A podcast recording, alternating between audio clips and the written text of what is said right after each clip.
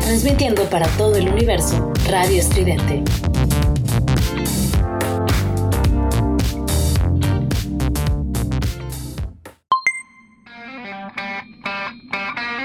Esto es Giant Metal Roboto con Juliet Vampiro y Eric Contreras Ayala.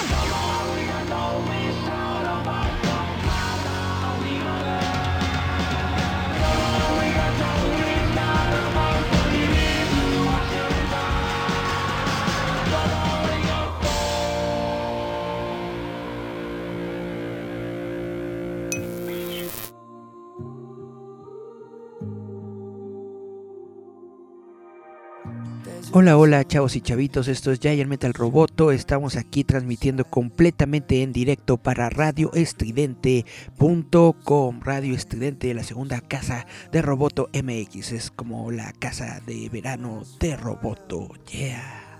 Y bueno, el día de hoy les tenemos justamente una sorpresa en estas charlas musicales. Tenemos al artista Manu Becker que nos está presentando Hoja de Té. Manu Becker es uno de los cantautores pop más prometedores de la escena independiente de México y está lanzando Hoja de Té, su nuevo sencillo.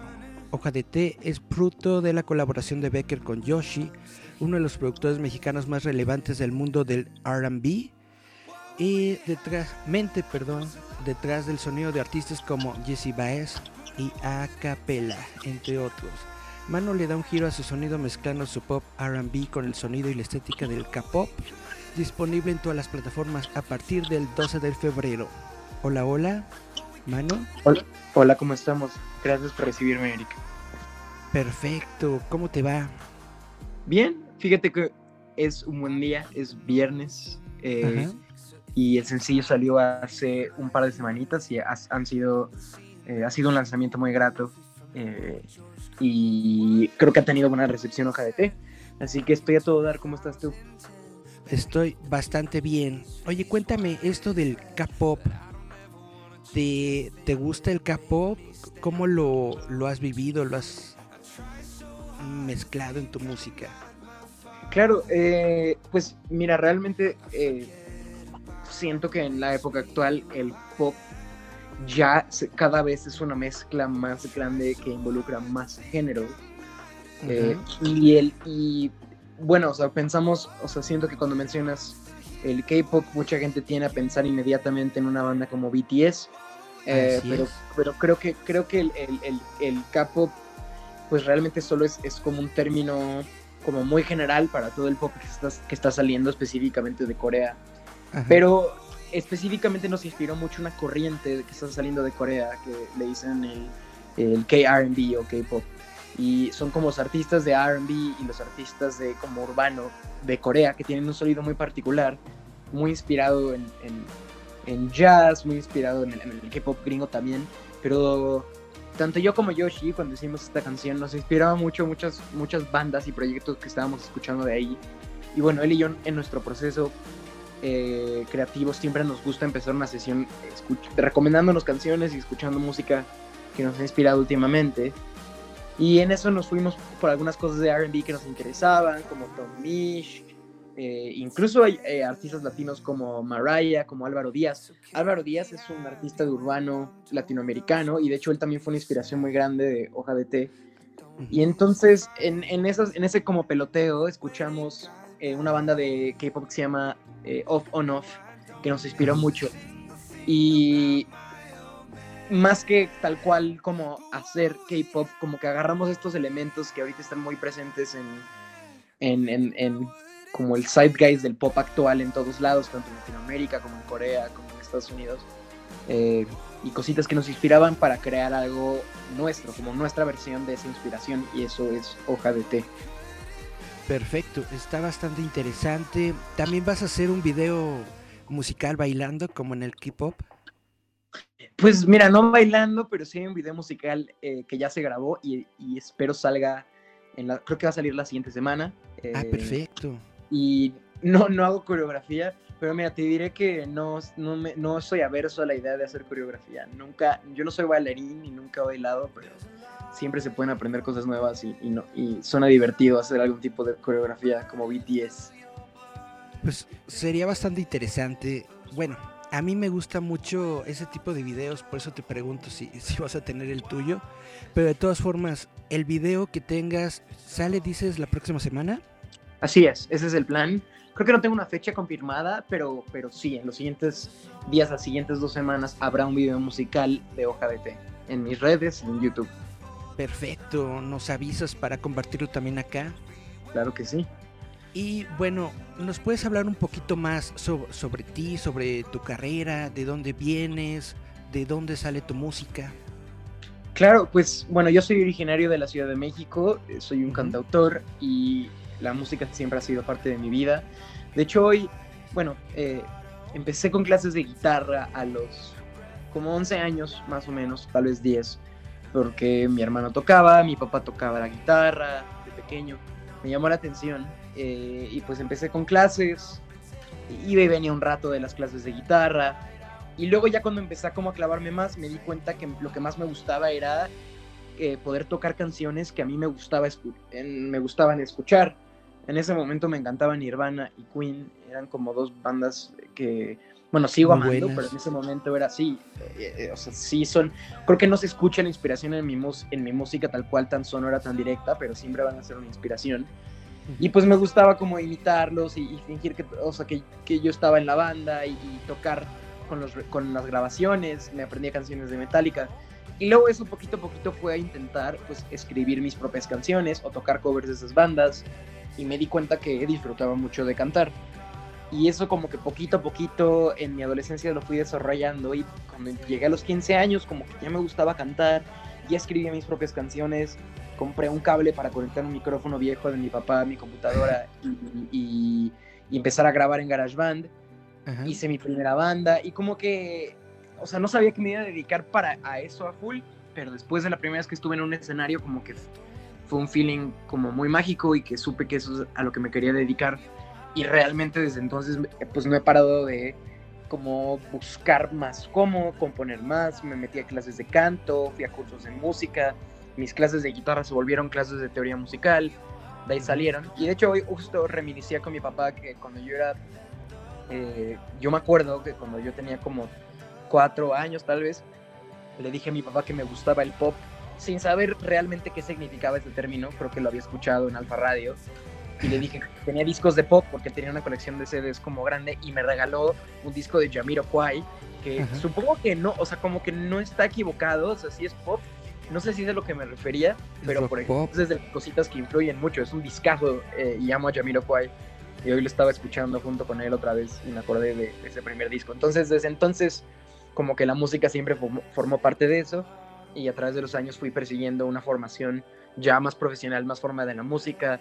Yo sigo en clases de canto a pesar de pues ya sentir que canto bien, o sea, siempre, siempre sigo queriendo mejorar mi voz, sigo claro. estudiando la carrera musical, entonces de ahí, de ahí ha salido todo. Siempre hay que intentar mejorarse. Oye, Así. tú comenzaste en inglés, si no estoy equivocado. Así es. Eh, ¿Por qué comenzaste en inglés? ¿Para hacer más internacional tu sonido? ¿Que se conocía más? Um, no realmente, o sea, como que, mira, fue una pregunta que incluso durante varios años de como hacer, hacer música me hacía yo a mí mismo y me hacía mucha gente. De hecho, hasta a veces como que me frustraba tanto la pregunta porque no entendía por qué era como tanto tema y después fui entendiendo que sí, sí es muy relevante. Pero más que intentar hacerlo internacional o más que intentar como, creo que parte de eso era como que la música que a mí me inspiraba y me gustaba era en inglés. Eh, claro. ¿Sabes? O sea, les trist, les trist, o sea, me encantaban los Arctic Monkeys en la, en la preparatoria, fueron una influencia gigante y James Blake también. Y las letras de Alex Turner de los Arctic Monkeys me, me encantaban. Toda la onda de los Strokes, el indie, o sea, me encantaba en los 2010 es bandas como de Black Keys y yo quería ser como ellos, quería, quería ser como un miembro de los Arctic Monkeys eh, y escribía como tirándole a esa onda. Y también, digo, haber, habiendo crecido yo como con medios en inglés, con videojuegos en inglés, con películas en inglés, como que nunca me, o sea, nunca lo sentí tan raro o antinatural. Eh, y aparte de eso te diré que, que es mucho más fácil eh, escribir en inglés, no por la parte del lenguaje, sino porque el inglés siento que tiene la ventaja de que, eh, una, las palabras son más cortas, son más divisibles en sílabas rítmicamente, menos diptongos. Y aparte siento que el inglés tiene algo que pues, es un idioma muy sencillo y hasta medio tonto, pero que realmente todo lo que digas en inglés suena padre. Y el español es, es mucho más difícil lograr o sea, el, español a mí se me hace un idioma mucho más padre, mucho más bonito, pero es difícil lograr como algo que no se escuche como poesía de Arjona cuando, estás aprendiendo. Y me ha costado trabajo como aprender a escribir como en español y que suene padre, porque es muy fácil no sonar eh, como, como poema de Arjona en español. Es, muy difícil no sonar como eso, más bien, perdona. Y pues bueno, o sea, como he ido creciendo, más, más he encontrado mi propio sonido, mi propio gusto, más tengo la, menos tengo la necesidad de, intentar imitar a alguien más o, querer ser como alguien más. Y aparte siento que, bueno, yo soy de aquí, la gente que me escucha es de aquí, es, eh, y como que, sí, a la gente a lo mejor no le molesta escuchar música en inglés, pero siento que al final del día nunca vas a, nunca vas a conectar tanto con algo en inglés como conectarías con algo en español, siendo tu primer idioma. Claro, vas a tener los dos tipos de público. Vas a tener público que te va a escuchar en inglés estando aquí en México. Pero normalmente y generalmente uno espera, ¿no? Que el mercado más grande dentro del país tenga que ser en español. Así es, y, te digo algo más, o sea, mira, en parte también yo es porque colaboraba con mucha gente estando en Los Ángeles, porque ahí estudiaba la carrera. Era, ¿Aló, aló? y colaboraba en español y pues escribíamos en inglés como, como, un, como un idioma común. Pero te diré que yo siento que cada vez más eh, es más, eh, está más de moda como el ser latino en el mundo. Cada vez, cada vez eh, esta idea de que los gringos son como los mejores en X o Y industria, cada vez ese mito se disipa más. Entonces, como cada vez veo menos la necesidad de hacer música en inglés para una audiencia internacional. Todo el mundo escucha música latinoamericana en todo el mundo. Entonces, no, ya no sé por qué la insistencia en inglés. Y, pues, hablando de K-pop, ¿no te interesaría hacer música en coreano? ¿Incursionar en ese territorio? Mira, me encantaría, eh, eh, o sea, no sé coreano, pero honestamente sí he considerado mucho la idea de buscar una colaboración con alguien de Corea que esté haciendo música de este estilo. Hay muchos artistas emergentes increíbles y justo como que pienso en esta idea, misma idea de ya no insistir en, esta onda de la hegemonía como gringa o, occidental y buscar más en países exponentes que no son de, de, este como grupo, como anglohablante, o sea, México, Latinoamérica, y también empezar a pensar en en Corea, en otros países que a lo mejor no han tenido la misma exposición que, Estados Unidos o, Gran Bretaña. Y me encantaría hacer una colaboración con alguien de Corea. Lo tengo súper pensado, estoy buscando eh, gente. Claramente es difícil si no sabes coreano, pero, pero es algo que me gustaría mucho hacer, sí. O tal vez en Japón. En Japón también tienen una escena muy grande de, de pop Sí, sí, igual, igual lo tengo considerado, me encantaría. Tengo, tengo que hacer scouting y, y encontrar más artistas eh, que, que, sean eh, de mi estilo, que sean accesibles, que estén dispuestos a hacer una colaboración a larga distancia. Eh, cosa que, pues bueno, tomará un rato de, buscar, pero honestamente sí es algo que me encantaría hacer y, y está en mis planes definitivamente. Muy bien, entonces, Hoja de Té viene en español es latino, tiene inspiraciones de RB, tiene inspiraciones de del K-pop ¿Qué es lo que te motivó a hacer esta, esta canción en español? básicamente, más que estar motivado a, hacerlo en español, es como ya no, no, me veo no, no, siento, no me siento en la necesidad de hacerlo en inglés. Eh, la música latinoamericana se me hace mucho más interesante lo que está sucediendo en, en los artistas independientes latinoamericanos que los artistas independientes estadounidenses. Se me hace un idioma más interesante se me hace es más es más este satisfactorio poder hacer algo bien logrado en español porque es más difícil aunque sea el, idioma natal y aparte de eso porque es una colaboración con Yoshi que, que es 100% un artista que escribe en español eh, y porque aquí está la gente que me escucha y aquí están los proyectos que, con los que me interesa trabajar, todos en español. Em, entonces, lo vi, lo vi como... Fue una decisión casi inconsciente, o sea, fue como automático, como tiene todo el sentido. Muy bien. ¿Qué tienes tú pensado después de este sencillo? Es decir, tienes todavía el video, pero ¿qué más planes a futuros tienes? Pues mira, todo esto está como sujeto a cambio, pero mi intención es sacar más música. Ya bien, ya tengo más música preparada y producida. Tengo canciones listas para salir y otras canciones ya compuestas pero en producción y otras que están a punto de producirse. Eh, entonces ahorita estoy en un proceso de crear eh, la mayor cantidad que pueda de material de calidad con Yoshi.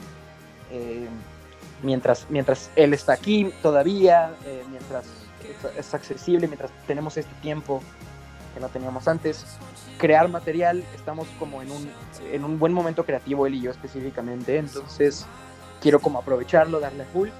Y, todo este año y el, siguiente seguir sacando música constantemente. Creo que eh, parte de, mi, de perseguir mi educación musical ha hecho que sí saco música, pero es esporádicamente y me tengo que enfocar en, en, en, la escuela después y me gustaría que esto ya no fuera así. Mi intención es que de aquí en adelante esto sea tiempo completo y mi intención es que o con hoja de té es decir, hola, soy Manu y estoy aquí para quedarme y que a partir de hoja de té este, esto sea lo que hago y esto sea algo constante y espero la gente pues cada vez escuche más, más gente se interese, em, pero de cualquier manera eh, la creación de arte sigue y pues eh, es un tema de, de que, que, no, que no, no, va, no va a parar y no voy a parar de hacer arte y música sin importar qué.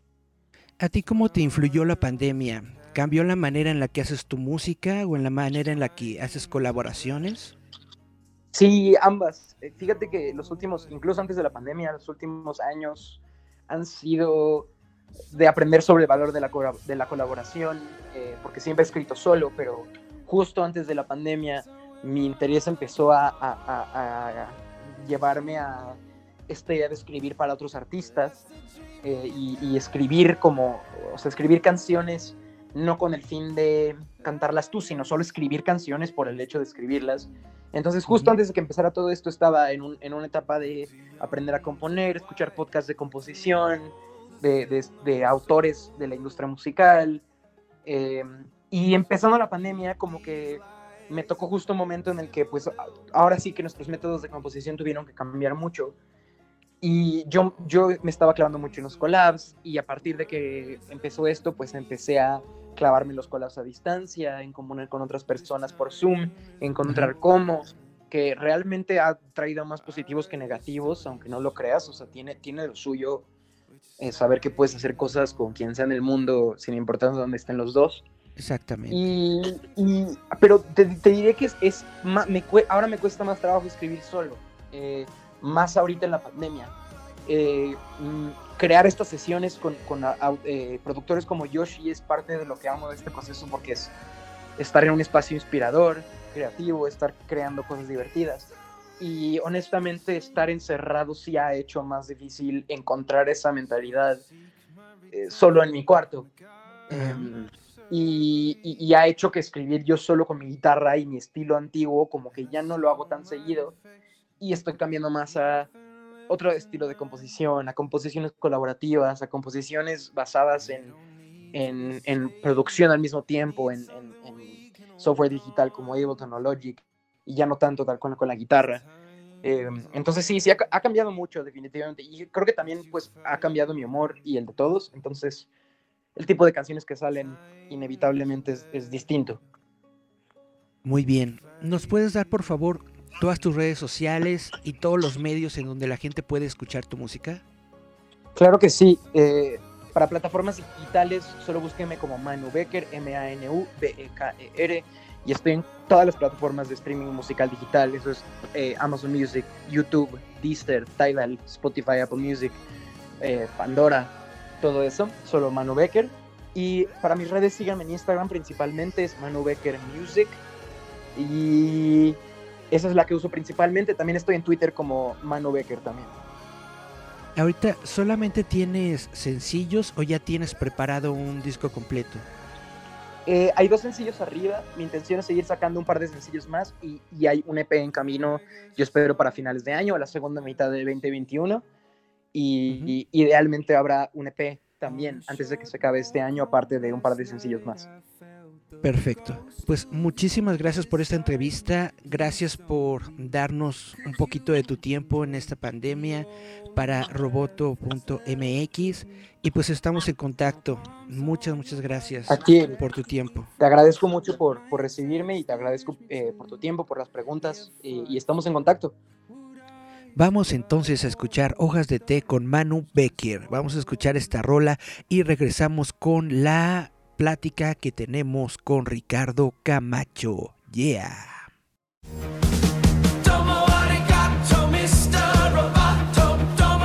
Esto es Giant Metal Roboto.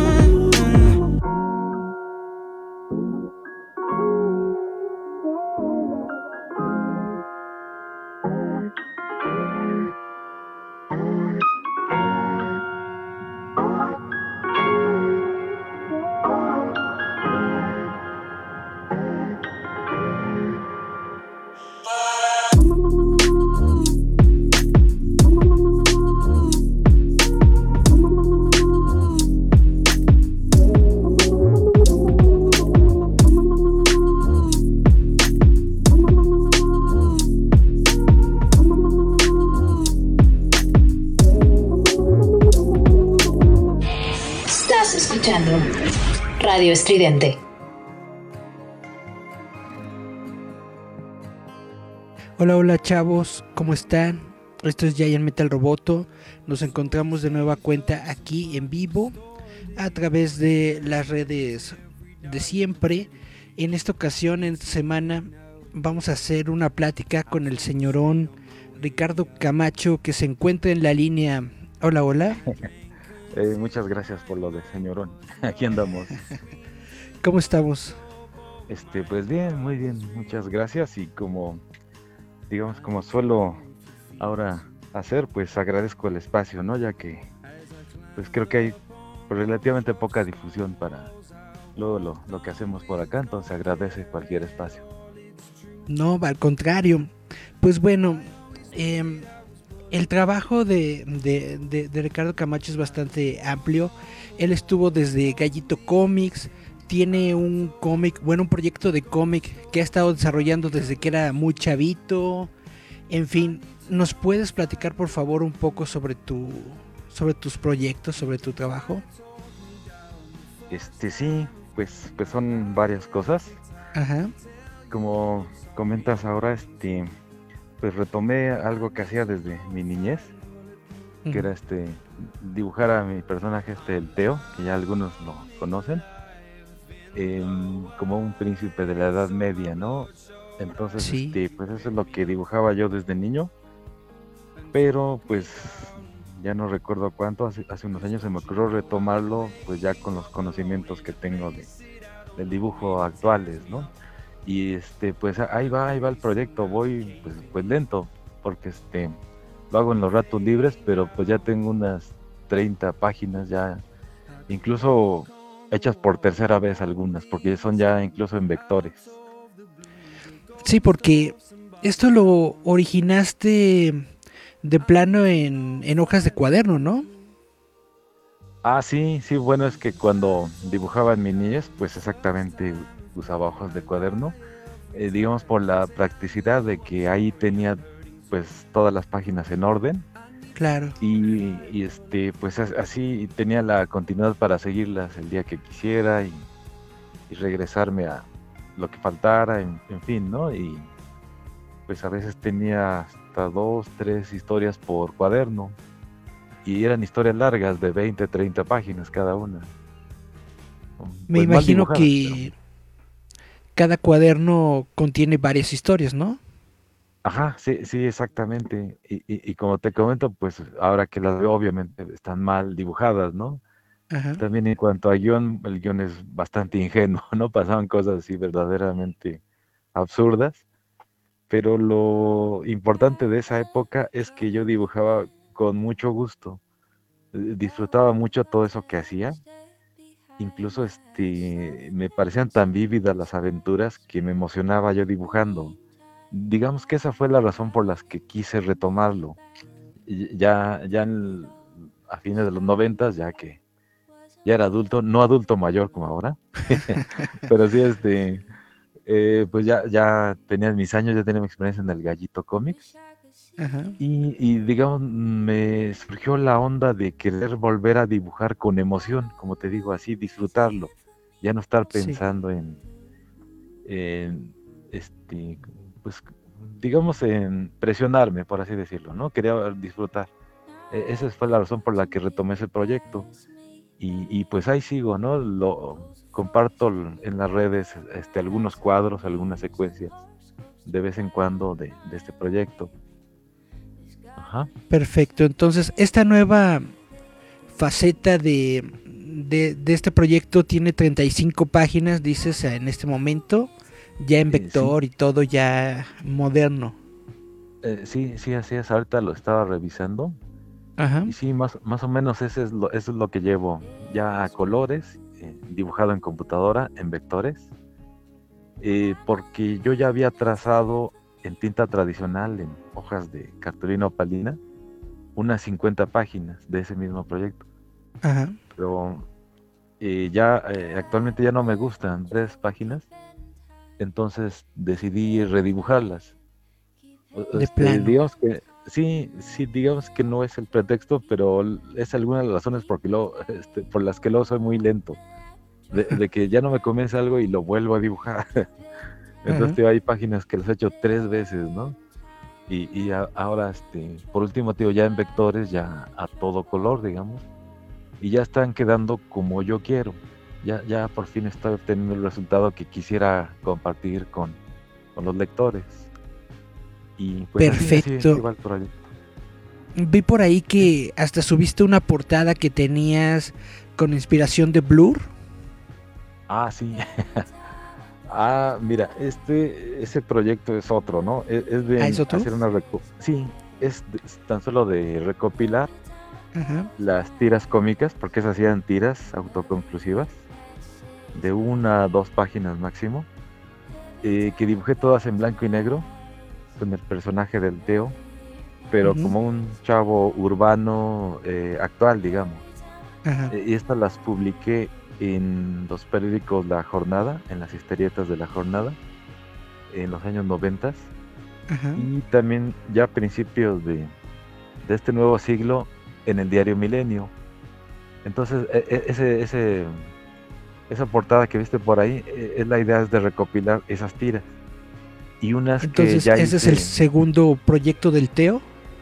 Exactamente, sí, digamos que es el que seguramente conoce más personas, porque como te comentaba, salieron publicadas en, en periódicos y este son en blanco y negro esas, Ajá. y quiero incluirle unas que he hecho recientes, ya a modo de webcomic, una que otra tira aislada, quisiera incluirlas ahí, también este, publicadas en, en tonos de grises, aunque sea. Y de estas, como cuántas tiras tienes? Ah, es buena pregunta, esa sí no las he contado, pero deben ser unas 40. Es que soy un relajo, tengo luego tantas cosas que, que no, no me ordeno, pero Ajá. sí deben ser unas 40 tiras. Perfecto. ¿Y cómo, cómo planeas sacarlo al mercado? ¿Algún tipo de fondeadora o una onda así? Este, pues sí es uno de los de las posibilidades que me han recomendado. Mi idea original era este, pues una autopublicación, la iba a financiar yo, yo solo, ¿no? Ajá. Y Esto iba a ser desde pues, hace unos 15 años.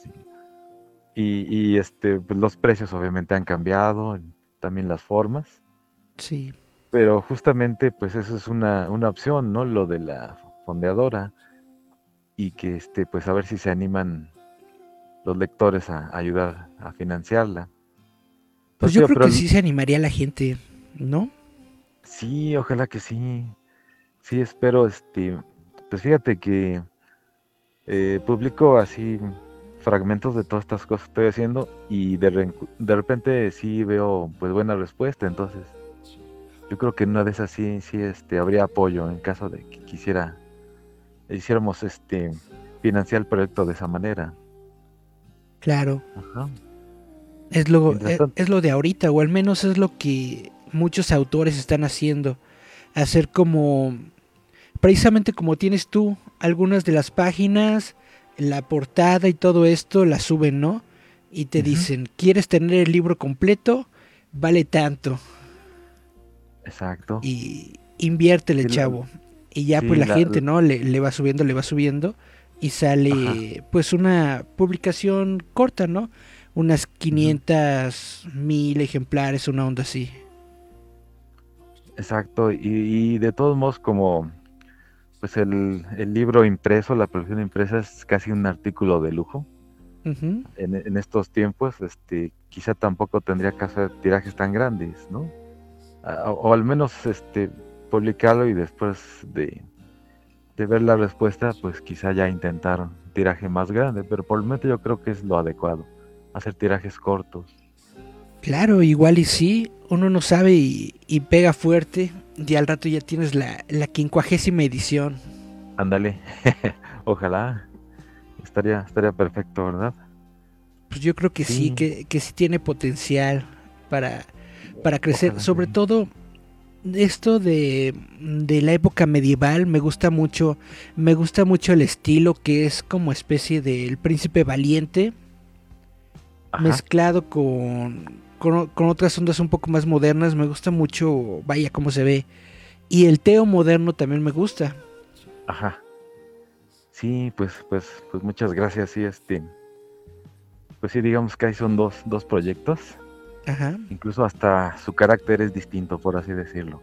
E- Es que, como te comentaba el, el príncipe Teo, digamos, yo lo dibujaba de niño y digamos que siempre lo he pensado así para un público infantil o juvenil. Pero ya en un momento dado me gustaría, eso sería así mi ideal, que fuera atractivo para la gente de cualquier edad. Claro. Entonces, este, eh, y el- eh, di- digamos que luego yo batallo un poco con los guiones, pero ahí pues tengo la onda de que, como es lo que dibujaba desde mi niñez, pues ya me conozco todo el, por dónde va el asunto, ¿no? El universo Ajá. de estos personajes, los mismos personajes. Entonces ya, este, pues sí puedo hacer historias un poco más elaboradas y, y como te digo, creo que podrían ser atractivas. Porque este, lo que tuvo el Teo eh, moderno, digamos, el chavo Ajá. urbano, es de que hasta por las características de los periódicos en donde estaba, estaba pensando justamente más en, en los adolescentes o veinteañeros urbanos, ¿no? Entonces, este, digamos que con él, con ellos son con los que se identifica. E- Este Teo también actual se supone que es un poco más cómico. E- El anterior no, sus, tía- sus tiras se supone que eran como de aventura. Ah, claro. Ajá, y, y- y las nuevas, este, como te digo, son, eh, bu- bueno, digamos, yo resumo sus tiras, este, modernas, eh, con una frase que se me, se me ocurrió por ahí, ¿no? De que es, este, volver una comedia de la tragedia, Ah, porque son la- las cosas que le pasan a un chavo que podrían, digamos, este, angustiarle, preocuparle, pero digamos, este, con el Teo urbano todo se vuelve chiste. Entonces, como te digo, de problemas así mundanos, hasta como eso de que a la chica que le gusta no le hace caso, que eso nos pasó a muchos en la adolescencia, por eh, supuesto. seguramente. Este, di- digamos, de todo eso se hizo un chiste. Entonces, este, es una situación constante. Y, y como te digo, en vez de angustiarnos por eso, pues mejor hacemos, hacemos reír, ¿no? Eh, también este, es- el personaje es un poco irónico, un poco criticón también. Y, y, este, pues yo vi que sí tuvo relativo éxito, como te comento. ¿Te reflejas tú en estas tiras? Sí, seguramente. Porque este, el de cuando dibujaba al Teo así, este, como príncipe, pues no, digamos, eran así como los ideales, ¿no? Que tiene uno de, de niño presente de la heroicidad, de la grandiosidad de un personaje, Ajá. que era impecable, por así decirlo. Y en cambio el Teo adolescente urbano, pues ya lo volví un cuate así, como te digo, así hasta contradictorio, un poco cómico, este, sarcástico. Y este, y sí, bueno, me dijo una ex, de que exactamente dice, yo veo como que a ti te gustaría ser como el Teo, ¿no? Igual de jovial que él. O sea, como que ahí dices cosas que, que quisieras hacer. Entonces, este, Claro. pues sí, creo que fue un buen diagnóstico. Ajá. Muy bien. Y además de estos proyectos del Teo, yo he visto que te dedicas mucho a lo que es realizar retratos, realizar dibujos. ¿Qué es lo que estás haciendo en estos momentos? Sí, sí, mira, justamente le platicaba a un amigo así en un, pues en una charla así cualquiera, Ajá. de que este, pues también tengo el rollo de buscar así como que todas las posibilidades del dibujo, digamos, en lo que pueda hacer yo, así como, pues como persona, ¿no? Como, como artesano del dibujo, por así decirlo. Ajá. Y esto pues incluye dibujos sueltos eh, de varios temas. Lo que más me gusta dibujar son mujeres. Es este un, un- una inquietud que me dio desde la adolescencia. Claro. Y esto es porque este ahí en las mismas historias dibujaba las historias del Teo me refiero. Este dibujaba yo humanos y no me gustaba cómo, cómo me salían, me salían feos. y, y, este la única manera en que podía dibujarlos era haciéndolos un poco caricaturizados con estilo un poquito manga, digamos, ¿no? Un poquito del anime. Lo poco que yo conocía en ese tiempo. Cuando quería hacer algo realista no me salía. Entonces, este, pues en mi adolescencia, así por el rollo adolescente justamente, de que me gustaba alguna chica, quería retratarla de memoria y ahí fue donde empezó este, este gusto por, hacer mujeres este, que yo consideraba guapas, ¿no?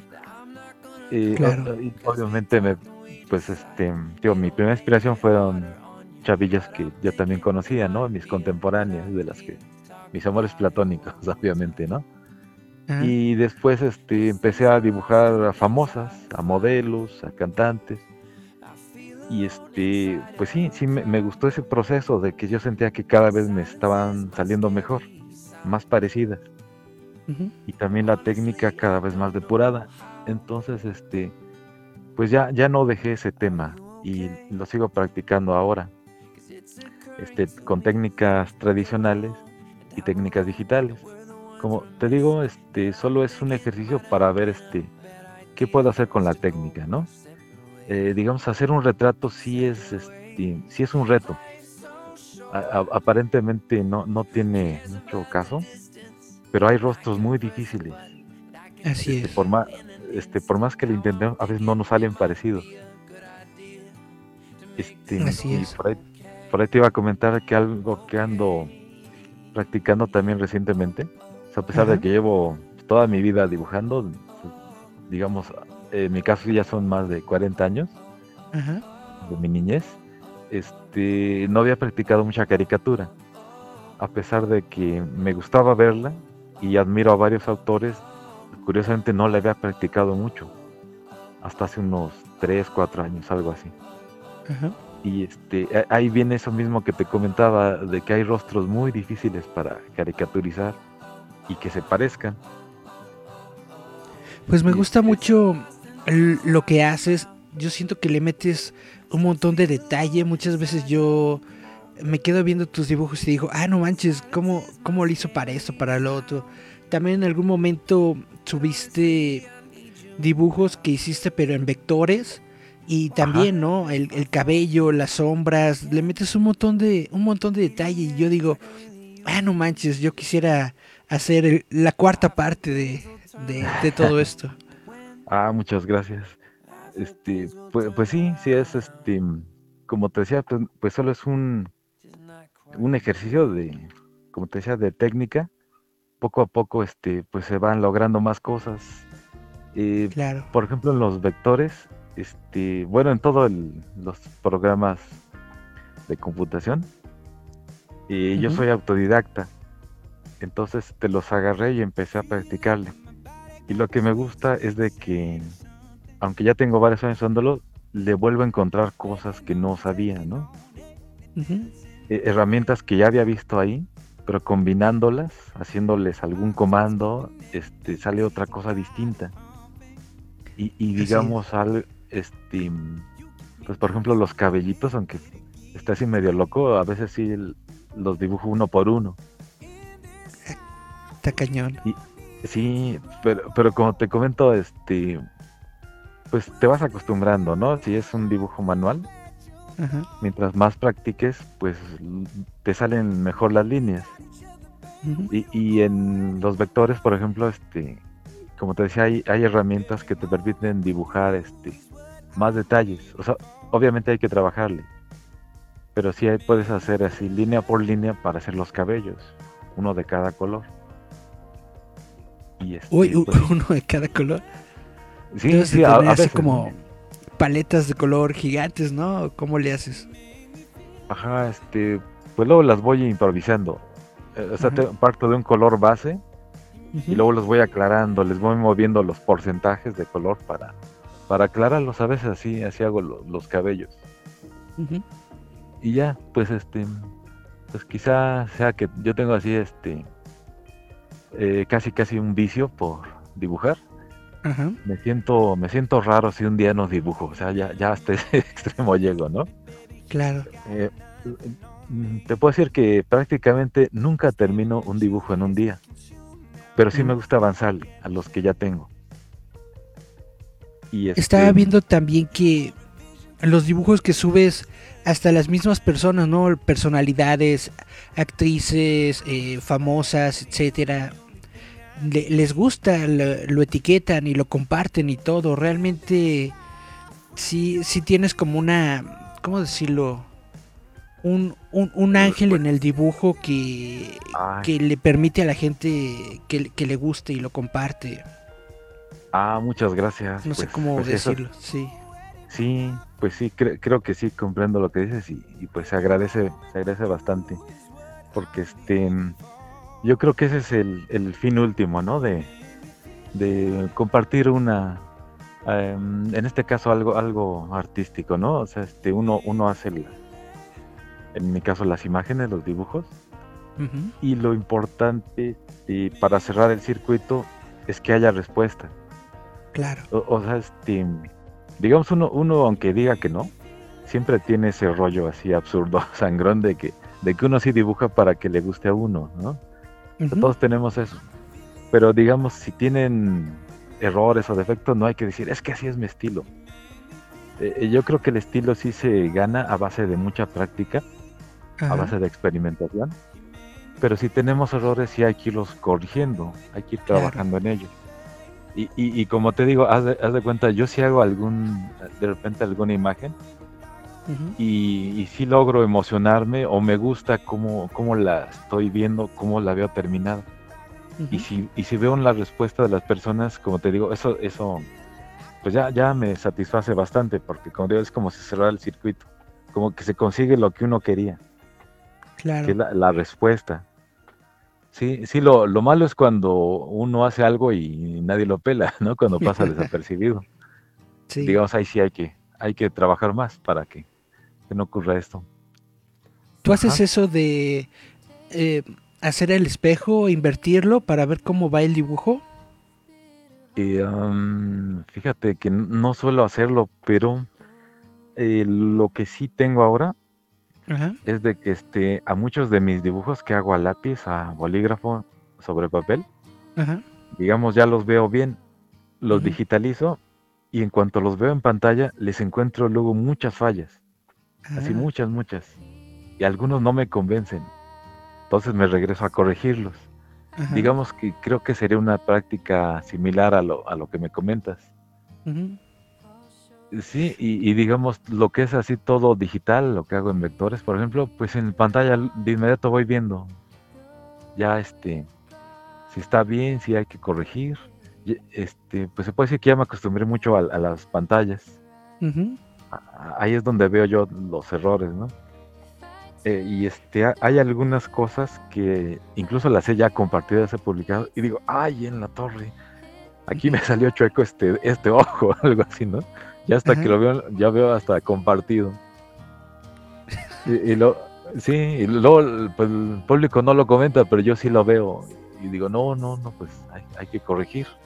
Claro, Ajá, entonces, tío, en- a eso corresponde.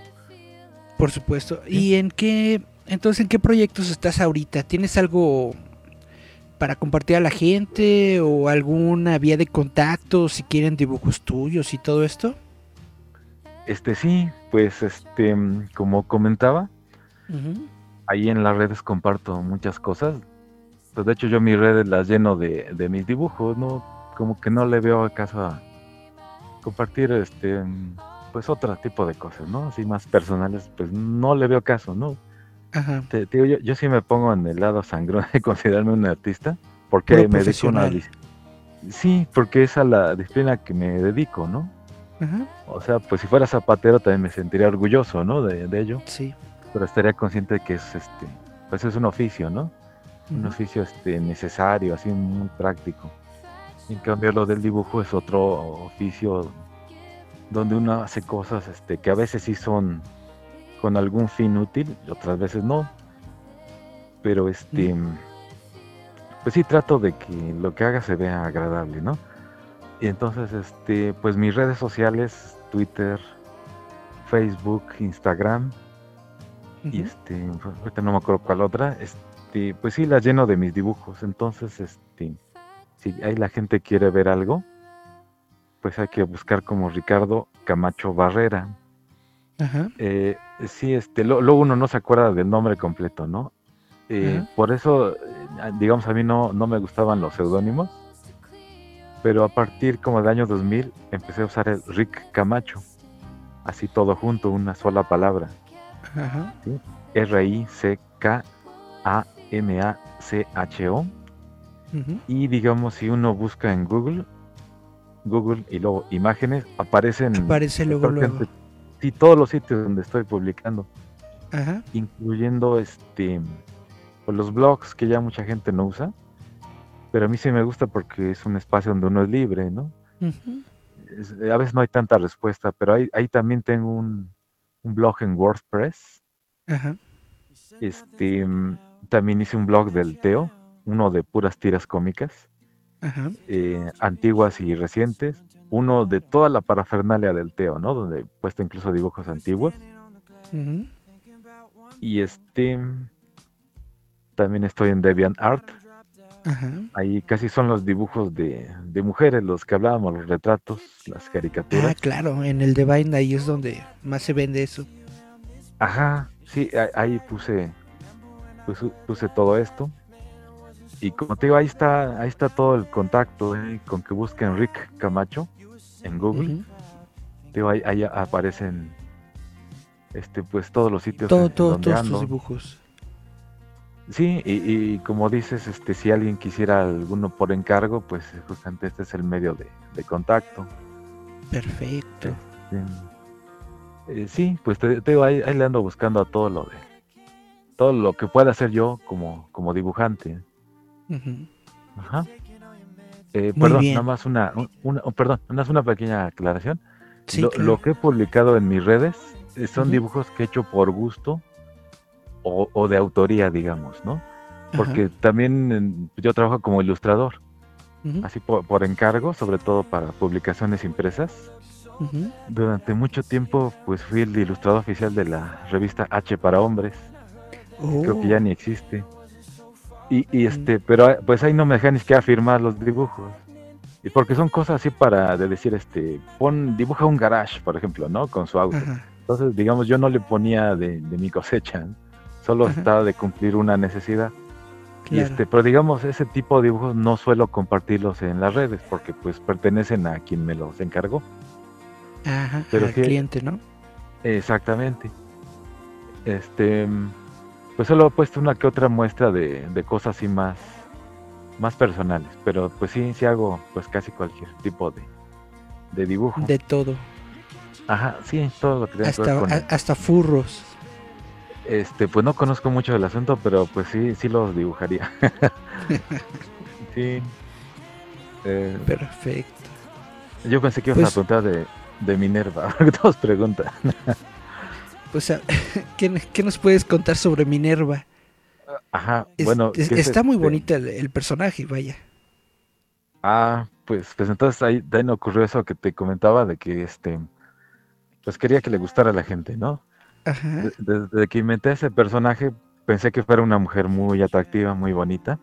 Así es. Este, digamos que sí empecé basándome en algunas famosas, conocidas, pero Ajá. después ya le hice sus propias características y la he seguido desarrollando. Es un personaje que también inventé pues todavía en mi adolescencia. Ajá. y solo hacía dibujos sueltos de ella y este pues los hacía y, y no los compartía en realidad eran puros dibujos sueltos Eh, poco a poco se me empezó este se me ocurrió compartirlo con amigos más cercanos y ya desde entonces vi que sí este pues pues gustó gustó el personaje.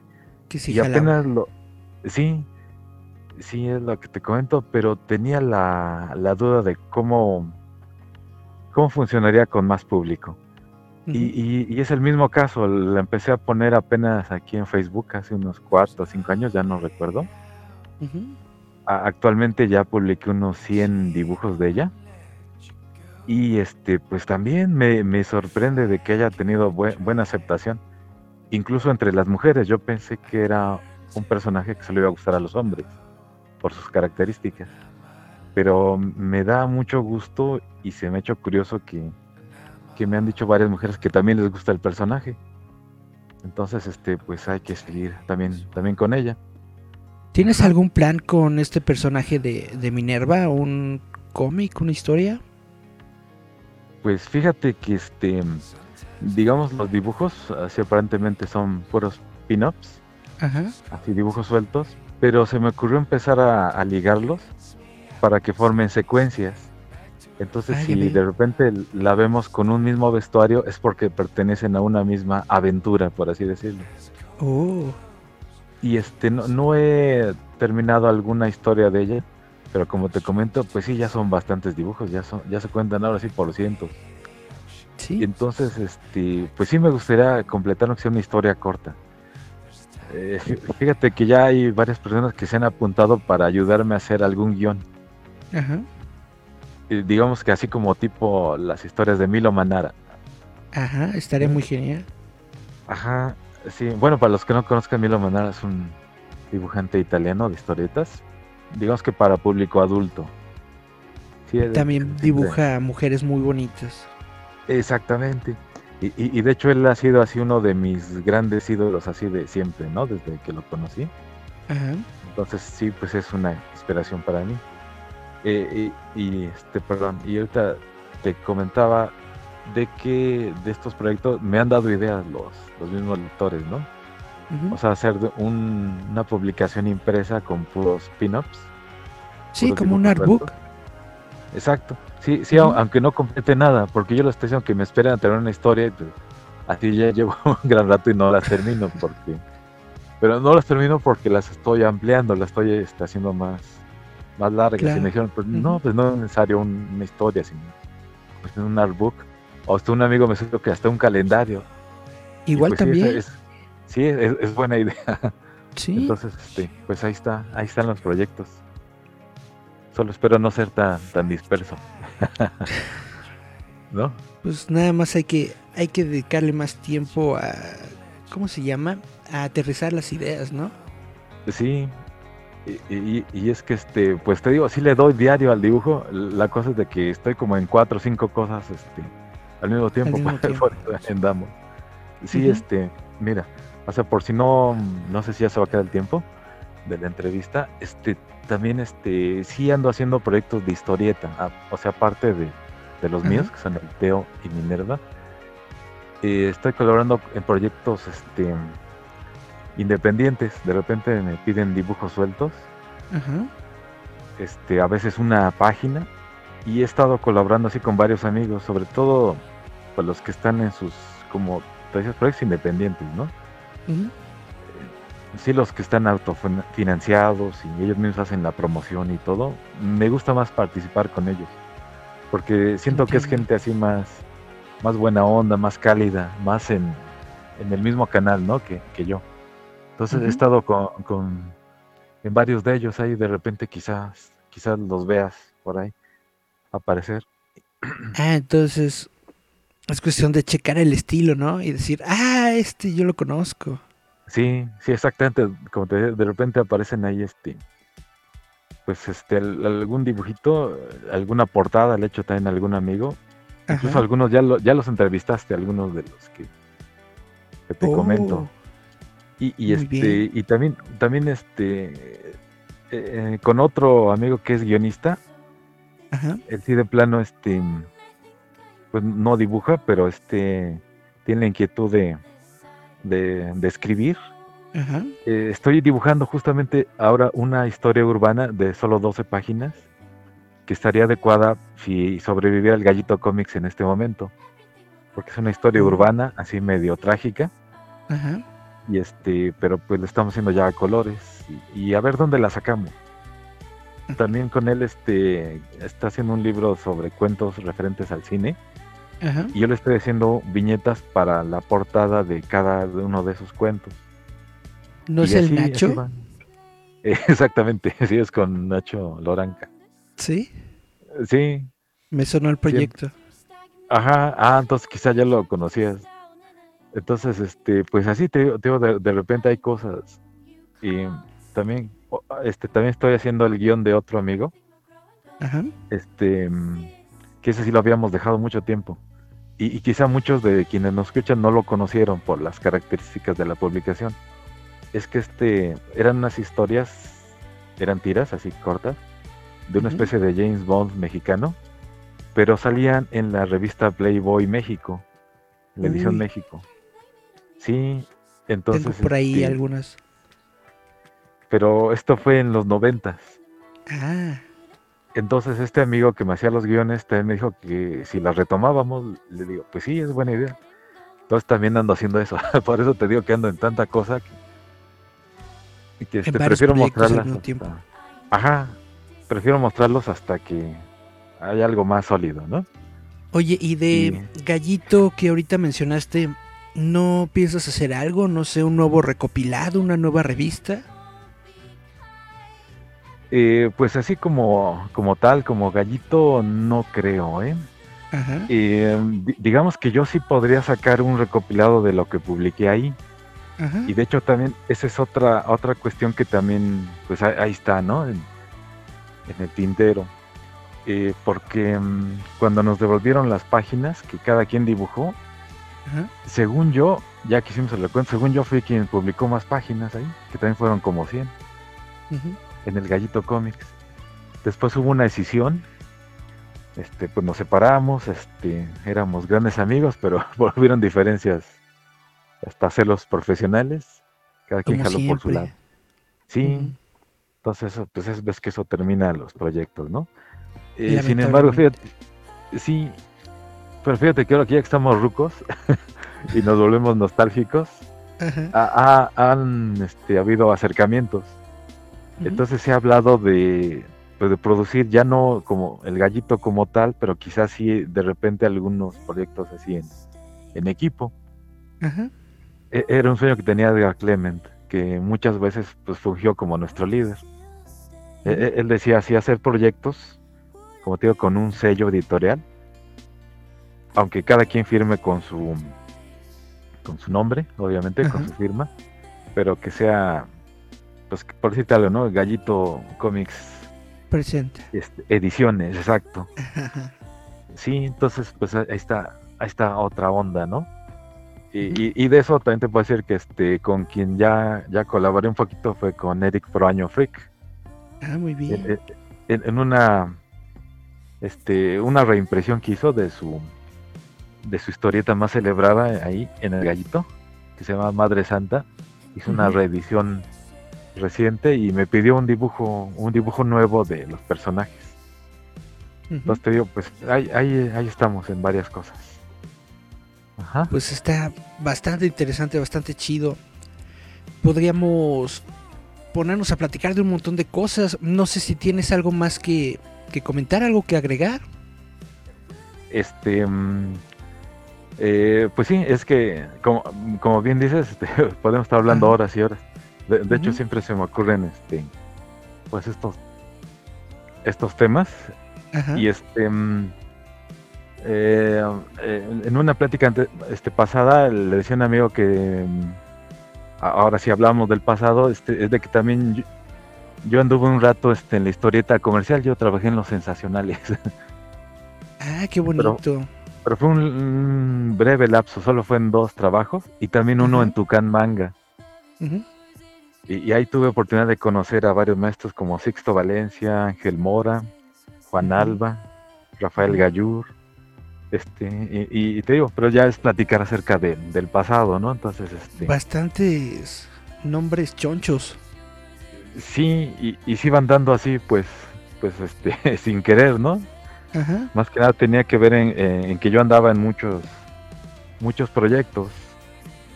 Y ya, ya después me, me volví medio ermitaño, ya a partir del nuevo milenio, y pues ya solo ven mis cosas publicadas ahí, pero ya casi no, no, no me ven a mí. Pero sí te tocó esa época, todavía en los, en los años noventas, cuando todavía había pues muchos de ellos con vida, muchos proyectos todavía de ellos surgieron en esos años. Exacto.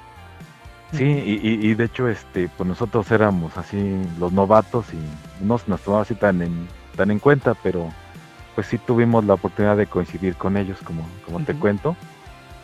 Incluso, este, pues sí puedo decir yo que hasta fui un poquito alumno de, de ellos, porque literalmente yo iba a clases que daban estos maestros de la historieta en la editorial Egea.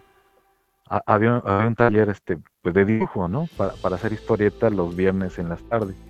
Entonces a veces me lanzaba por allá. Y allá fue donde conocí a varios de ellos.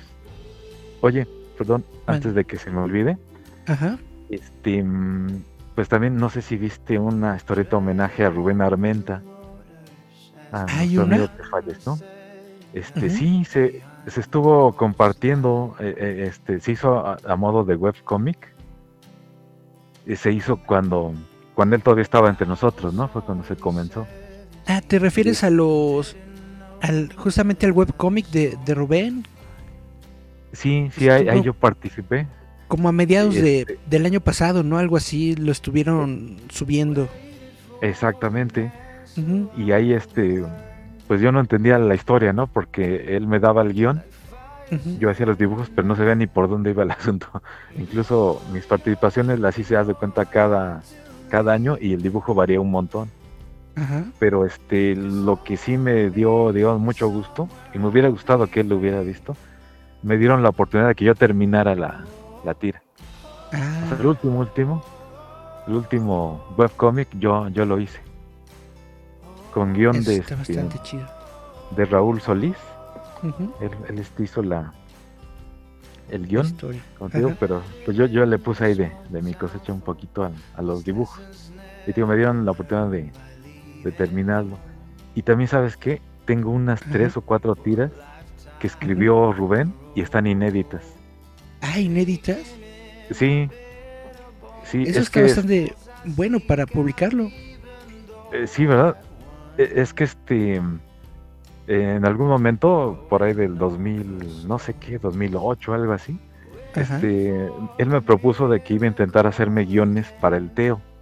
Ajá. Y, y, este, pero la idea era que las publicáramos y obtener algún dinero de ello, ¿no? Claro. Entonces, este, las íbamos a proponer para algún periódico o una revista. Y digamos, una revista pues, sería como la revista MAP. Entonces, estas pequeñas tiras, que fueron solo como cinco, se llamaban Teo en la ciudad. Y este, y, y como te digo, es- él escribió las, este, esas tiras. Íbamos a poner al Teo con un personaje que él inventó, que era Maite Gatoni. Iba en, este, es muy, muy de su estilo, ¿verdad? De, de Rubén. sí. Sí, e- e- iba a interactuar con él. Entonces, y, se- y justamente eran este, historias urbanas en la ciudad, similares a las Ajá. que yo publicaba en las historietas de la jornada. Y ahí las tengo. Como te digo, solo son unas cuatro o cinco. Y se Pues estaría muy interesante verlos. En, en abril, que va a ser el, el cumpleaños de Robert, igual Ajá. y estaría chidito Sí, ¿verdad? Que pudiera es que se subir al menos una, dos, por ahí. Ajá. Sí, es que, tío, pues quedaron inconclusas, ¿no? Pero pues sí, es bueno, bueno mostrarlas. Y este, Claro que sí. Pues sí, sí es que tío, sí se propusieron. No- él, él no sé a dónde las llevó, pero no, no las aceptaron. Por eso es por lo Ah, que están mal. inéditas. Pero pues Porque el sí te diré ahí que mucho de tu, de tu trabajo justamente lo, lo descubrí yo con, con las desventuras del monito, que ahí aparecían tus dibujos. sí, sí, sí, ¿verdad? Y, y, pues de hecho, perdón, ya vamos a entrar a platicar este, de cosas personales. Te voy a decir que yo también te ubico como amigo de Rubén, justamente, ¿no? Sí, pues sí, pues gracias. Entonces, este, pues sí, sí, ya digamos, viste de que también estuve ahí presente en los proyectos de él. Por supuesto. Ajá. Sí, este, pues ahora es lo que se me ocurre, no sé si quisieras preguntar algo más o lo dejamos para la siguiente. ¿Qué te puedo preguntar? Pues podemos hablar de muchas cosas, pero creo que estuvo bastante, bastante edificante esta plática. Te agradezco mucho por haberme dado la oportunidad de, pues de hablarte, de que pudieras aparecer aquí, al menos por unos minutos, para hablarnos sobre tu trabajo y sobre todo lo que haces. Te agradezco mucho que hayas eh, platicado también un poco sobre Rubén. Y bueno, pues ¿qué nos queda por decir? Más que hay que seguir tu trabajo. Es un trabajo muy bueno. A mí me gusta mucho, me gusta mucho, como te digo, tu estilo. Me gusta toda la, de- la dedicación que le das a, a cada uno de tus proyectos. Todo ese detalle, todo ese feeling. Realmente se siente que te gusta el dibujo. Y por eso, pues yo quería tenerte aquí en este programa. Justamente para que, para que más gente te conozca. Más de la que ya te conoce porque puede por ahí haber alguna persona que pues que no que no sabía sobre ti pero que gracias a, esta oportunidad te puede llegar a, reconocer Ah, pues, pues el agradecimiento más bien es, mutuo, ¿no? Y, y- como te decía, como empezamos la plática, justamente así la cerramos de la misma manera. Este, como te digo, eh, este, estos espacios de difusión se agradecen bastante, bastante, porque, porque como dice, hay gente que no me conoce y, y, pues es normal, ¿no? Ujú. Digamos, yo pertenezco a otra generación, entonces es lógico que me conozcan mis contemporáneos. Pero este tipo de espacios pues da la oportunidad de, llegar a más gente. Yo quisiera así de que fuéramos un gremio muy unido, que todos nos conociéramos, aunque sea de manera virtual, como fuera, pero así yo creo que la unión hace la fuerza, ¿no? Claro que sí. este, así como generar un movimiento, aunque no fuera generacional, sino digo, todos los que estén creando, ¿no? Porque yo también admiro a personas este, mayores que yo, así que con todo lo que han hecho, con todo lo que pueden hacer, ojalá hubiera espacio para todos.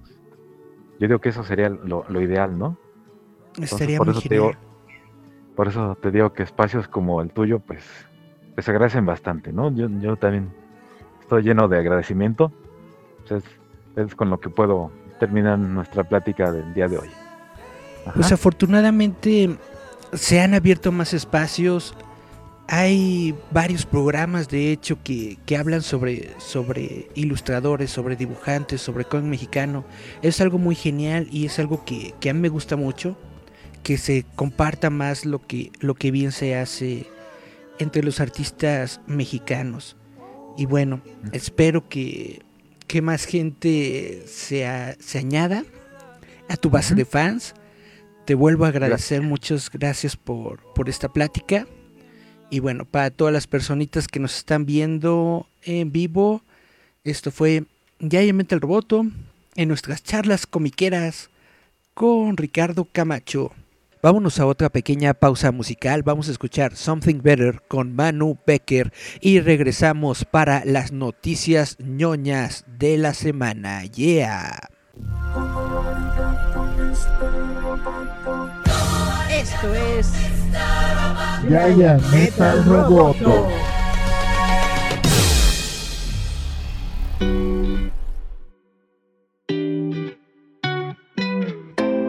Guess I realize now I don't need your love. So whenever you come by, just get your stuff.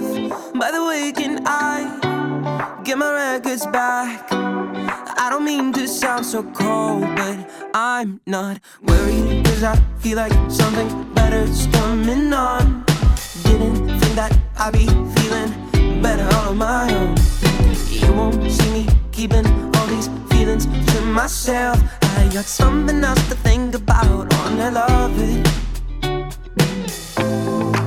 But then I get a better feeling, feeling. But then I get a better feeling, feeling. Then I get a better feeling, feeling. Then I get a better feeling, feeling. Man, I tend to be such a drama queen, but I always find a way to get back up. But the point is that I don't really think that there's anything I need. No, I'm not worried, cause I feel like something better's coming on. Didn't think that I'd be feeling better on my own. You won't see me keeping all these feelings to myself. I got something else to think about, I love it. Then I get a better feeling, feeling. Then I get a better feeling, feeling. Then I get a better feeling, feeling. Then I get a better feeling, feeling. Mm, Don't wait up. You won't believe the lengths that I go. How you know that I got something better?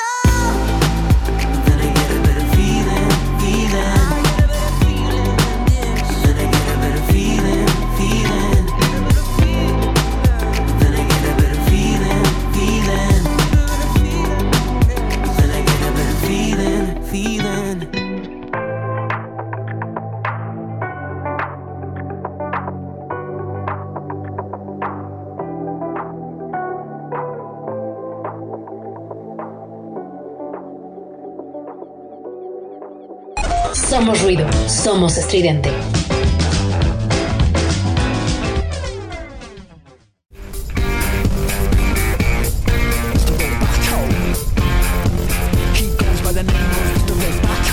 Encuentra la nueva revista digital de Roboto MX a través de Google Play.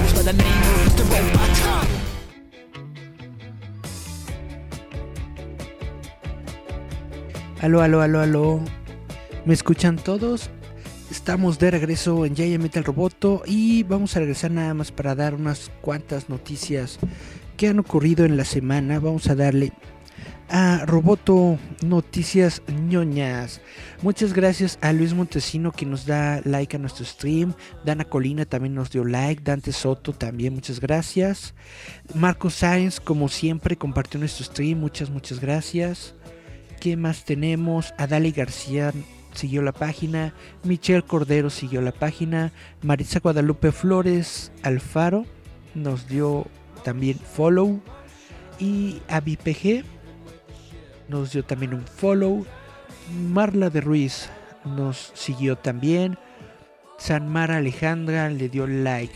Bueno, muchas gracias a todas estas personas que nos han seguido, que nos han dado su like. Vamos a comenzar con un poco de noticias. Vamos a iniciar con lo de la semana de Zack Snyder. Resulta que la Liga de la Justicia de Zack Snyder y más contenido se va a estrenar durante marzo en HBO Max. No todos tenemos HBO Max, sobre todo en Latinoamérica, pero bueno, vale la pena hablar un poco sobre las cosas que se van a ver en esta plataforma. HBO Max está lanzando dos películas de cine de Warner Bros. en su plataforma de transmisión durante marzo del 2021. Para comenzar, el streamer debutará con la tan esperada Liga de la Justicia de Zack Snyder el 18 de marzo. HBO Max también será el hogar de Godzilla contra Kong el 31 de marzo. Y así es como Warner Bros. describe la película. Dice, mientras un escuadrón se embarca en una misión peligrosa en un terreno inexplorado fantástico, desenterrando pistas sobre los orígenes mismos de los titanes y la supervivencia de la humanidad, una conspiración amenaza con borrar a las criaturas de la faz de la Tierra para siempre. Órale. Y si te sientes nostálgico, también la serie animada de Superman, esa serie que vimos en los 90, va a llegar a HBO Max en alta definición el 17 de marzo. Desafortunadamente, como les estaba comentando, mucho de este contenido no se ve en Latinoamérica, pero mínimo eh, la película de Zack Snyder de la Liga de la Justicia sabemos que va a estar disponible en HBO Max y me parece que también va a estar en Prime. Eh, obviamente con, pagan una lanita que serán como unos 200 pesos, una cosa así. Y yo supongo que lo mismo o algo muy similar ocurrirá con la película de Godzilla contra Kong. De la serie animada de Superman, yo creo que es así, nos vamos a tener que esperar hasta que esté el servicio de HBO Max en Latinoamérica. Pero de mientras, les aviso que Superman, la serie animada, llega a HBO.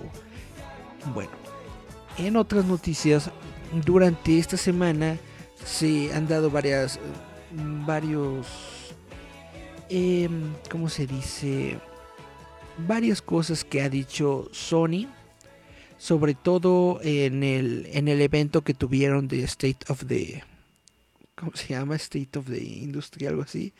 State of Play perdón Sony State of Play. Ahí hicieron un montón de noticias pero también anunciaron que presuntamente van a reducir las operaciones de Sony Japan Studio. Según los informes, Sony está reduciendo el desarrollo de videojuegos en Japón en su Sony Japan Studio, un desarrollador propio con sede en Tokio responsable de juegos como Ape Escape, Graviton Rush y The Last Guardian.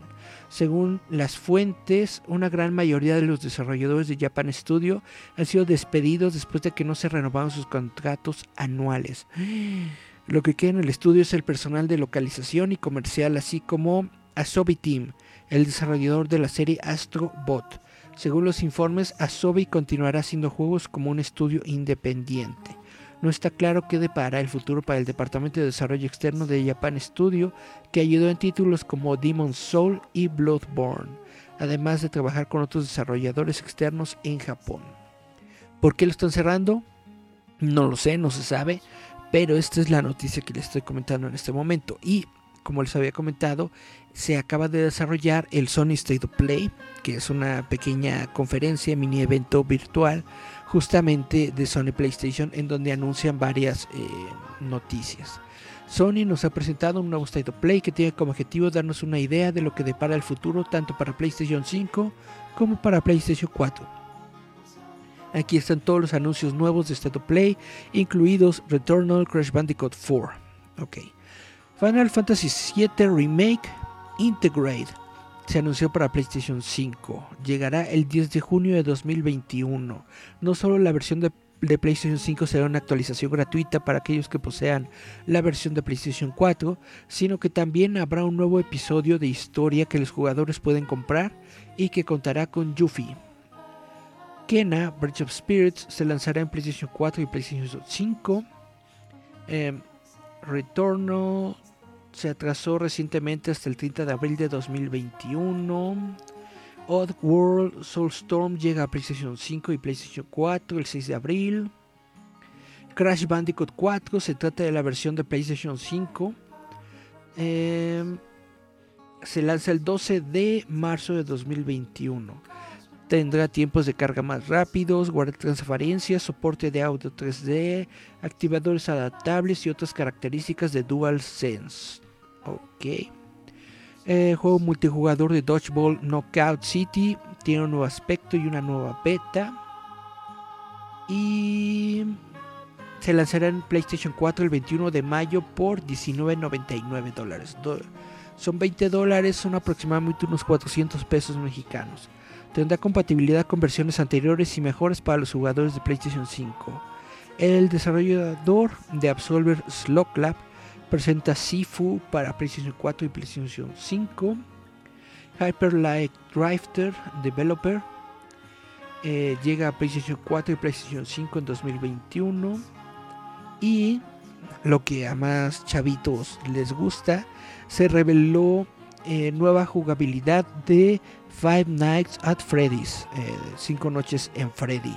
Security Breach es como se llama este nuevo juego. Eh, Five Nights at Freddy Security Breach llevará a los jugadores al Mega Pizza Red, Mega Pizza, Mega Pizza Plex. Y se dice que es el juego Five Nights at Freddy más ambicioso hasta ahora. Órale. Chun chun chun. Bueno, todo esto se habló, se anunció en el State of Play de Sony PlayStation para eh, los próximos meses. Vamos a tener algo más, más adecuado, más choncho, por supuesto, en el sitio web de roboto.mx. También les quiero platicar que en esta semana se estrenó la serie de televisión Superman y Luis, el muy querido y popular personaje de Superman nunca ha tenido el mejor historial en la pantalla grande. Incluso la amada película de 1978 realmente muestra su edad en 2021, ganando más con la fuerza de su impecable reparto y música que con sus fortalezas visuales o narrativas. Y no es que DC haya tenido mucho éxito con reinicios recientes como Superman Returns o El nombre de acero. Fiel a Donner, una mala película de Superman protagonizada por un gran actor de Superman. Ok. Entre Supergirl, Smallville y Superman, la serie animada, realmente parece que la familia Superman brillará mejor en la pantalla chica. Afortunadamente, la serie de Superman y Lois parece ansiosa por continuar esta tendencia, brindando a los fanáticos de DC un enfoque sincero e impulsado por los personajes de la franquicia que demuestra ser sorprendentemente diferente a la cosecha del Arrowverse habitual. Superman y Lois es aparentemente un derivado de Supergirl con Tyler Hoechlin y Elizabeth Tulloch repitiendo sus respectivos papeles. Sin embargo, en la práctica, la nueva serie también podría estar ambientada en un universo independientemente, completamente separado del resto de la familia Arrowverse. El episodio piloto nunca hace referencia a los muchos personajes y conflictos que hemos visto desde el debut de Arrow en 2012. Este enfoque de pizarra en blanco alejará potencialmente a los fanáticos más incondicionales de DC. La premisa misma de la serie plantea muchas preguntas confusas de continuidad que el estreno no intenta abordar, pero el showrunner, el director de la serie, Todd Helbing y su equipo sin duda esperan lanzar una red más amplia con este último spin-off de Arrowverse, una serie impulsada por Superman, es inherentemente más amigable que digamos Legends of Tomorrow. Pues sí, la gente quiere ver a Superman, no a... ¿Quién estaba en Legends of Tomorrow? Bueno, Olvídense de los detalles de cómo esta serie puede o no basarse en la base de Supergirl y la cuestión de si Supergirl nos habrá dado un puente más directo hacia Superman y Luis si la temporada no se hubiera visto interrumpida por la pandemia. Lo que importa es que Hodgkin y Tulloch finalmente tienen un lugar donde pueden hacer suyos a estos personajes. Ha sido obvio desde que Hodgkin debutó como Kal-El en el estreno de Supergirl en la temporada 2 que tiene la presencia y el comportamiento adecuados para ser el hombre de acero, y Tulloch se ha demostrado prometedor en sus limitadas apariciones en el Arrowverse, pero ninguno de los actores ha aparecido en Supergirl con tanta frecuencia como realmente se merecen. Este spin-off es, al menos, una oportunidad para que The CW finalmente recupere el tiempo perdido. Bueno, según lo que se dice, la serie está muy buena. Tengo que ser completamente honesto, yo no he visto este episodio piloto de Superman y Luis. Lo quiero ver, lo voy a ver lo más pronto que sea posible. Se ve que va a estar bastante chido. ¿Ustedes qué opinan? ¿Lo han visto? ¿Ya tienen listo su, sus palomitas para ver este episodio, esta serie? ¿Les late la idea? Yo era muy fanático de la serie de televisión de los noventas de de cómo se, cómo se llamaba Louis and Clark, las nuevas aventuras de Superman, era bastante bonita esa serie. Nada que ver con los cómics, pero era muy genial. Bueno, en otras noticias relacionadas a Marvel, resulta que durante esta semana también se dio a conocer el título de Spider-Man 3, que es ahora Spider-Man No Way Home. En Después de una serie de burlas del elenco de la película, incluidos Tom Holland, Jacob Batalon y Zendaya, el director de Spider-Man, John Watts, dejó las cosas claras y reveló que la nueva secuela de Spidey se titulará Spider-Man No Way Home. Las estrellas de la película revelaron el título en un nuevo video, ya que las estrellas discutieron los títulos falsos que habían recibido y se les puede confiar estos secretos de Marvel después de dejar la oficina de Watts. Bueno, tengo que decir algo obviamente esta onda de que esto, toda esta onda de que a Tom Holland se le salen los spoilers y que dice cosas que no debería y bla bla bla. Obviamente todo esto es una, es una campaña publicitaria para darle mayor eh, preferencia a las películas de Tom Holland, de Spider-Man y en general al universo cinematográfico de Marvel no significa exactamente y forzosamente que Tom Holland definitivamente haga spoilers nada más por porque sí. Eh, probablemente pasó una dos veces y entonces el departamento de marketing de Marvel dijo, ah, esto está padre, está chidito, vamos a hacer que, que se convierta en, lo, en la onda de Tom Holland, ¿no? Pero realmente pues tampoco es como para creérselo completamente, porque por ahí había una nota que decía que no le dejan ver a Tom Holland eh, la película de Black Widow, que para no echar spoilers, y ya digo, no, eso ya es pasarse de, de lanza o creer demasiado en los comerciales de la tele, porque obviamente, obviamente, esto solamente es una campaña publicitaria, no significa realmente, de forma verdadera, que Tom Holland sea una persona para que no le puedan confiar nada, pero bueno, en fin. Eh, es un personaje que le gusta interpretar y lo sigue interpretando. Ahora, lo que lo siguiente que les voy a platicar es sobre Paramount Plus y ustedes dirán, "Eso a mí qué me importa, ni siquiera tenemos Paramount Plus en México." Y tiene toda la razón, pero pues es de las noticias que salieron durante esa semana porque el estudio de televisión Paramount Pictures hizo el anuncio de su nuevo sistema de streaming que se llama Paramount Plus y que básicamente es el CBS All Access que ya existía, pero con un nuevo nombre. Ahora, según se tiene, al menos según los chismes que yo he escuchado por ahí, pues no le iba muy bien al sistema de CBS All Access.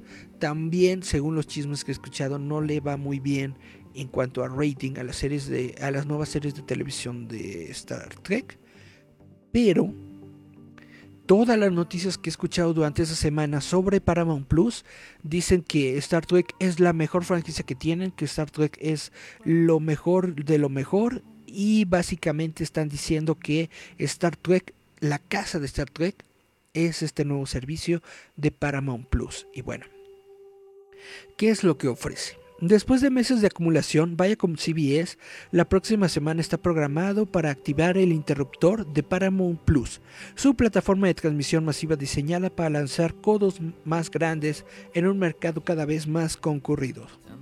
Por ahora el precio no cambiará, pero este verano el conglomerado de medios va a bajar el precio de nivel de entrada para Paramount Plus, que es el nuevo nombre del servicio CBS All Access. El nivel básico con publicidad que se lanzará en junio costará de 4.99 dólares al mes. 5 dólares al mes son como 100 pesos, 100 pesos al mes. Un dólar menos que el paquete básico de CBS All Access. Ok, y a nivel premium completo de Paramount Plus sin anuncios será el mismo a 9.99 por mes. 10 dólares son como 200 pesos, sí, el doble. 200 pesos por mes, más o menos. Sin embargo, hay una advertencia importante. El plan mensual de 5 dólares para Paramount Plus, aunque incluirá deportes en vivo, incluidos los juegos de la NFL, excluirá las estaciones locales de CBS. En junio, el plan anterior de 5.99 al mes se descontinuará, pero vaya como CBS dijo que los suscriptores existentes no se verán afectados a menos que cancelen y vuelvan a suscribirse después de que se introduzca el nuevo plan de Paramount Plus. Chun, chun, chun, chun. Bueno, estos son los precios, como les estoy comentando, en los Estados Unidos del servicio Paramount Plus. Está en 100 y 200 pesos, eh, poniéndolo en, en precios mexicanos. Además, la compañía planea combinar Paramount Plus con otros paquetes de transmisión. Por ejemplo, los suscriptores tendrán una forma de comprar un complemento de Showtime con Paramount Plus. Ahora bien, en lo que es Latinoamérica, mm, algunos de los shows de, Paramount Plus están licenciados en Netflix. Lo que es Star Trek Discovery, Star Trek eh, Picard. No, perdón. Star Trek Discovery sí, está en Netflix. Star Trek Picard está en Amazon, en Amazon Prime. Eh, la serie de, de televisión animada, Lower Decks, realmente no sé en qué plataforma está. Yo tengo que decir que la vi con el, con el Corsario, pero creo que es una exclusiva solamente del servicio Param- Paramount Plus. Melina Cometa nos dice, mándame saludos, licenciado Eric. Hola. Hola, Melina, te mando saludos. ¿Qué más? Bueno, chun chun chun chun chun. La última noticia, o bueno, comentario que les tengo para el día de hoy tiene que ver con WandaVision. Ustedes saben que hoy es jueves, hoy en la madrugada de mañana, viernes a las 2 de la mañana aproximadamente, se estrena el nuevo episodio de WandaVision. Vamos a estar viéndolo y reseñándolo. Ya es el episodio número 8. Ya estamos a un episodio del final de WandaVision.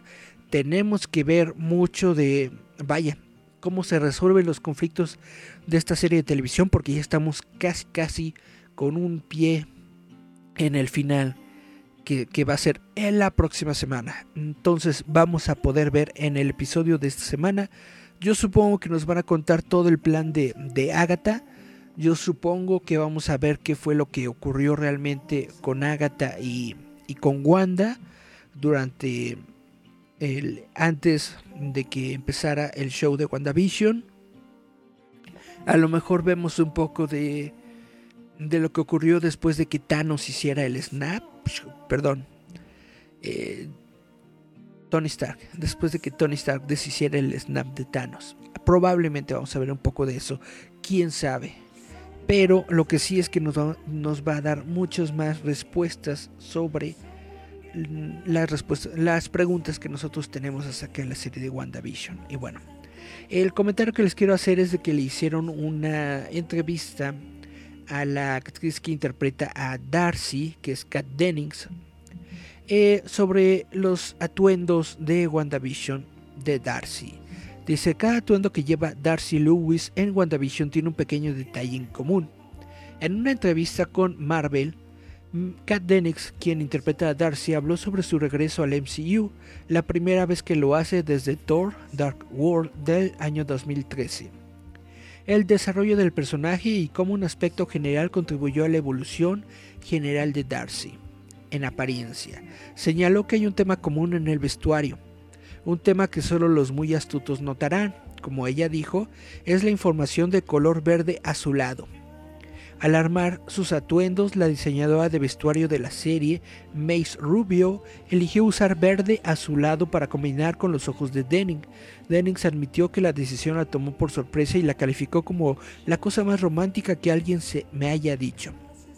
La actriz también dijo que la elección de basar todo en el color de sus ojos era increíble y algo en lo que no muchos diseñadores pensarían. Entonces, según esto, sus sus ojos son verde a su lado que eh, en inglés tiene el tono de teal.